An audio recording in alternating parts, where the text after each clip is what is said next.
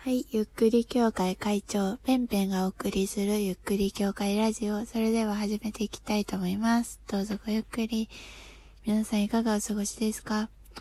えー、本日で6月が終わりました。えー、まあもう私の見ている時計だと12時10分なので、もう7月1日、2020年も早いなぁ上半期が終わりました。下半期突入ということでね。まあ、この上半期、誰がこんな上半期になると思っていたでしょうかまあ、分かってた人は分かってるでしょうね。その、預言者の人とかね。知らないけど。あの、まあ、私自身も、こんな状況になるなんて、わかんなかったよ。まあ、うすうすね、なんか2020年、まあ、なんかあるだろうな、みたいなのは、なんか謎のペンギンの勘が働いていたのだけど、あの、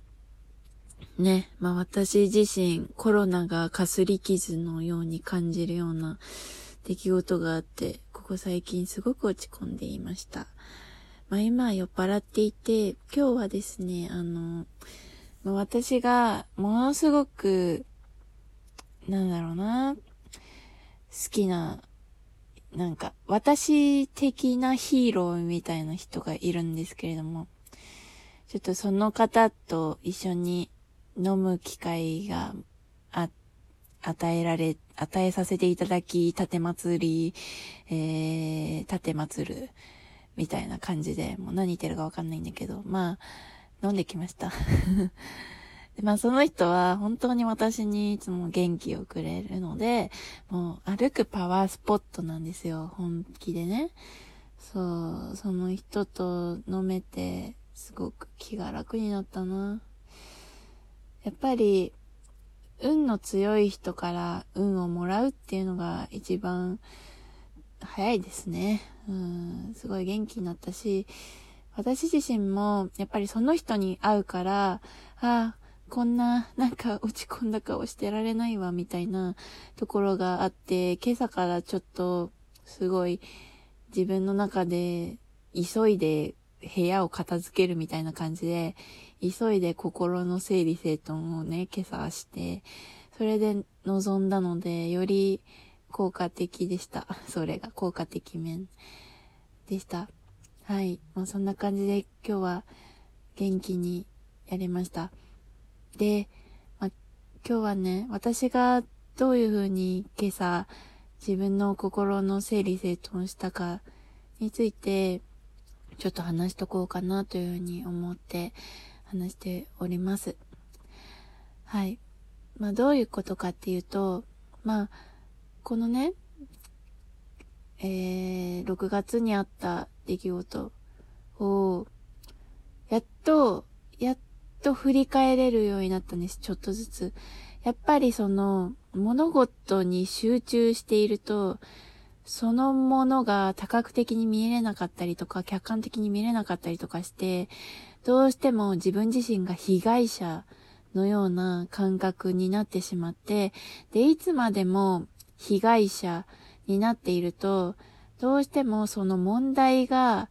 他人にある状態なので、その他人を変えることはできないので、どうしてもその問題の本質が他人にある時っていうのは、あの、自分ではどうすることもできないので、問題がいつまでも解決しないんですよ。だから、私は問題をこう解決したいなって思う時に、やっぱりその問題を自分ごととして捉える、その自分が被害者ではなくて、あの、自分でこの事態を、えー、作ったんだと。そういうのがないと、どうしてもこう解決しようっていう気にならないんですよ。だから、なんか自分が汚したところ、うん、ところっていうのは、やっぱり自分で綺麗にしようっていう精神が働くんですけど、やっぱり人に汚されたら、なんで汚されなきゃいけないの？みたいな。なんで私を汚すのっていう、そういう意識になるじゃないですか。なんで、まあそれがね、汚すって今言ったけど、傷つけられるとかでもいいんですけど、なんで私は傷つけられなきゃいけなかったんだろう。なんで私は傷つけられる人間なんだろうっていうふうに、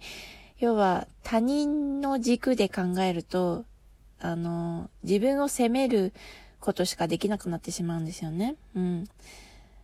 あいつが悪いとか、まあそこで割り切れるならいいんですけれども、要は憎しみで憎しみを解決するっていう方法を私はちょっとやったことがなくて、そこはちょっと全然得意分野じゃないので、逆に人に対してなるべく怒りたくないし、憎しみの感情ってすごく重たくて、あの、なかなか離れないものだから、自分でそれを持ちたいとは思ってないんですよね。本当になんか、あの、キャッシュカードの、キャッシュカードとか会員情報を持ちたくないです。そんな大切で重たいものを持ちたくないですみたいな、なんかそういう感じだと思うんですけど、ウェブサービスとかに例えるとね、なんでウェブサービスに例えたかよくわかんないけど、まあそういう感じで、も、持たなくていいものはなるべく持ちたくない。なるべく気軽に気楽に生きた方が、要は、フットワークも軽く入れるし、心もすがすがしく、健全にいることができるんですけれども、まあ、要はその、まあ、今回だとね、私は、まあ、やっぱり他人軸で考えてしまっていて、その、どうしてこんな辛いんだろう？どうしてこんなに辛い目に遭わなきゃいけないんだろう？全部はあの人のせい、みたいな、そういう感覚を持っているので、で、それって要は、その、人によってもたらされた災いなので、自分では防ぎようがないし、改善のしようがない。で、その人と縁を切らない限り、その災いっていうのは、えー、心に残り続けると思うんですよね。うん。で、もし、そういうことが起きた時っていうのは、やっぱり、あの、自分でその人との縁を断つ。まあ、その縁を断つっていうのも、やっぱり立った自分みたいのを責めてしまったりとか、立たなければならなかった後悔みたいのがなんか残ったりとかするから、まあそれはそれで後悔が残ったりするんですけど、まあその縁を断つっていう方法か、まあ私はね、その縁を断つって方法しかもうないのかなって思っていったんだけど、今日もう一個見つかって、それは他人のせいだとしても、自分のこととして受け止めて、改善していく。改善していくというか、本当に、その、相手への執着というか、そういうものをもうなくす方向で、もう頭をチェンジ、自分の頭をチェンジするっていう方法があると思っていて、要は、被害者に、まあ私、昨日の時点までものすごいもう被害者意識がすごくて、被害者の人っていうのは、本当に全部相手のせいだっていう風な視点になっているので、もうやっぱさっきも言ったけど、もうどうしようもないんですよ。もう災いが全部降ってくるからね。うん。で、あのー、そういう時は、やっぱり自分事として受け止めることが必要で、どういう風にするかというと、あのー、私は、その、相手に期待をしすぎてしまったんだなっていうふうに思うことが大事だなって思うんですよ。要は、ショックを受けるっていうことはね、相手に期待していたってことなんですよね。絶対そういうことをする人じゃないとか、